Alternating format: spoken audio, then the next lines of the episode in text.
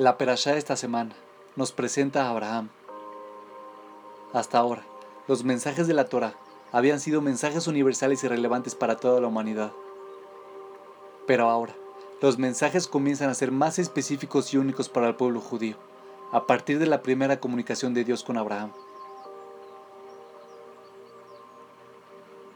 La Torah no es un libro de historia, es nuestro manual de instrucciones para la vida. Así, que si la Torah nos dice que Dios se comunicó con Abraham, significa que Dios está enviando un mensaje a todos y cada uno de nosotros.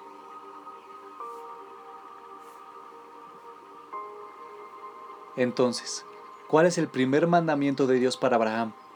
Y en esencia, la primera orden de Dios para cada judío. Dios le dice a Abraham, vete a ti, de tu tierra, de tu lugar de nacimiento y de la casa de tu padre, a la tierra que yo te mostraré.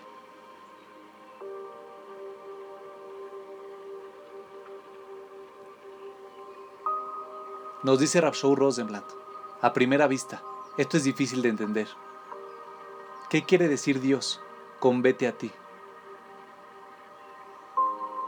Dios le dice a Abraham que deja atrás las influencias que han dado forma a su sistema de valores, su tierra, su sociedad, su lugar de nacimiento, su grupo de amigos, la casa de su padre, su familia.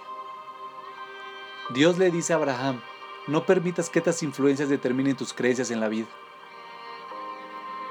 No te transformes en un simple producto de tu entorno. Más bien, vete a ti, vuelve a ti mismo, mira en tu interior y descubre quién eres.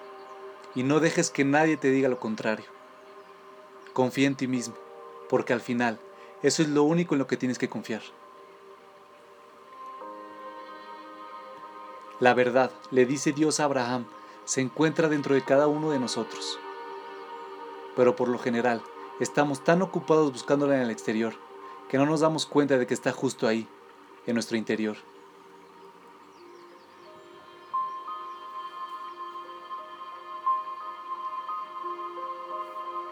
Esta es una filosofía chocante para que una religión le dé a sus seguidores, mucho más aún como su primer mandamiento. Olvídate de lo que tu familia te dice que es verdad. Olvídate de lo que dicen tus amigos. Olvídate de lo que la sociedad te dice que es verdad. Mira dentro de ti mismo y confía en lo que sabes que es verdad. Permítame aclarar algo. El judaísmo no está diciendo que cada uno de nosotros tiene su propia verdad, todo lo contrario. Lo que está diciendo es que cuando los seres humanos miramos dentro de nosotros mismos, todos encontramos la misma verdad, porque la verdad trasciende las mentes y los cuerpos individuales.